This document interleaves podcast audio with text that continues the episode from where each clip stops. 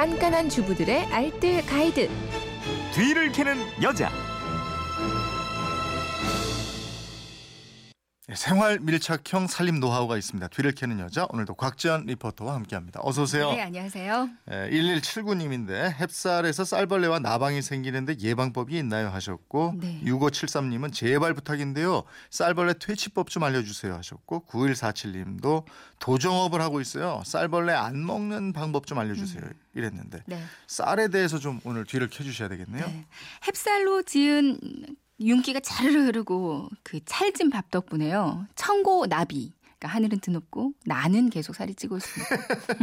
요즘 많이 쪘어요. 답입니까 그게? 많이 쪘습니다. 특히 아래쪽으로.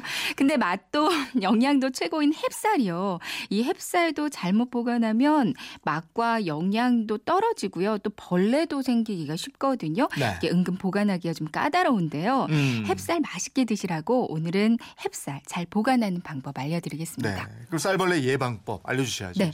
먼저 쌀벌레라고 하면 다양한 벌레 들이 있어요. 그러니까 대표적으로 화랑곡 나방이 있고요. 네. 보리나방, 쌀바구미, 거짓쌀 도둑거저리, 어리쌀 도둑거저리. 음. 그러니까 얘네들 이름 좀 생소한데 곡식에 흔히 있는 거라서 아마 이렇게 딱 보면 아실 거예요. 네. 그리고 뭐 장두벌레 등등 이런 해충들이 쌀에 발생할 수 있습니다.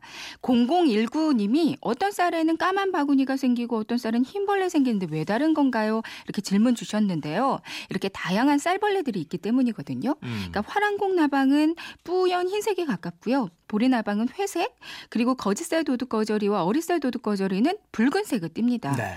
근데 묵은 쌀뿐만 아니라 햅쌀에도 이런 해충들이 보일 수 있는 건 저장고 내에 남아있던 공유에 이런 해충들의 알이 붙어 있다가 옮겨서 번식하는 경우가 대부분이라고 네. 하거든요. 이런 해충들은 특히 습도가 높은 거, 온도가 높은 걸 아주 좋아합니다. 음. 그러니까 쌀에 알로 붙어 있다가 내 집 온도가 높거나 습도가 높은 편이라면 충분히 이 안에서 부화해서 집안을 막 날아다니는 음. 나방이 될 수 있는 거죠. 네. 이거 어떻게 해야 좋을까요?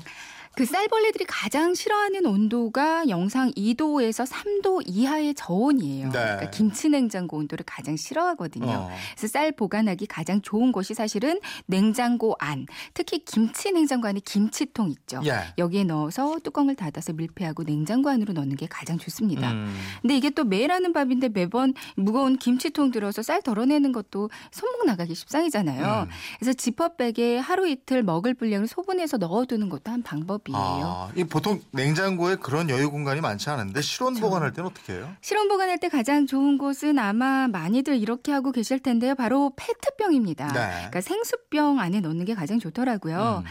2리터짜리 생수병을 잘 씻어 말리는데 씻을 때는 소금 넣어서 씻으면 아주 깨끗해지거든요. 네. 그리고 나서 이제 물기 하나 없이 완벽하게 말려야 되는데 최대한 물방울이 적게 남을 때까지 힘줘서 탁탁 털고요. 음. 어느 정도 말랐다 싶으면 키친타올을 좀 길게 막대기처럼 졸- 돌돌 말아서 그 안에 넣어두면 남은 물기들이 쉽게 제거됩니다. 네. 이렇게 마- 완벽하게 마르면 쌀을 넣고요. 뚜껑을 꼭 닫아서 이제 서늘하고 그늘진 곳에 보관하면 쌀벌레는 정말 안 생기거든요. 네. 근데 페트병은 한 번 정도만 재활용하시고요. 음. 보관했던 쌀을 다 쓰시면 새 걸로 갈아 끼시는 게 좋아요. 음, 벌레 생겼으면 그 쌀은 그대로 먹어도 괜찮아요?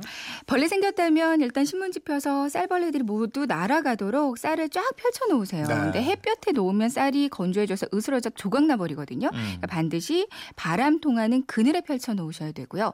아니면 마늘이나 숯 쑥을 그 쌀 안에 같이 보관하는 것도 쌀벌레를 없애는 방법입니다. 네. 또 정수기 쓰시는 분들은 1년에 한 번씩 교체하는 항균 필터 있어요. 음. 버리지 말고 말려서 같이 보관해도 쌀벌레가 충분히 없어지고요.